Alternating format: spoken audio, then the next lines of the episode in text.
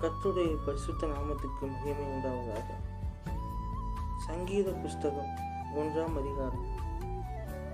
துன்மார்களுடைய ஆலோசனையில் நடவாமலும் பாவிகளுடைய வழியில் நில்லாமலும் பரியாசக்காரர் உட்காரும் இடத்தில் உட்காராமலும் கத்துடைய வேதத்தில் பிரியமாய் இருந்து இரவும் பகலும் அவருடைய வேதத்தில் தியானமாக இருக்கிற மனுஷன் பாக்கியவான். அவன் நீர்க்கால்களின் ஓரமாய் நடப்பட்டு தன் காலத்தில் தன் கனியை தந்து இலை உதிரா இருக்கிற மரத்தைப் போல் இருப்பான். அவன் செய்வது எல்லாம் வாய்க்கும்.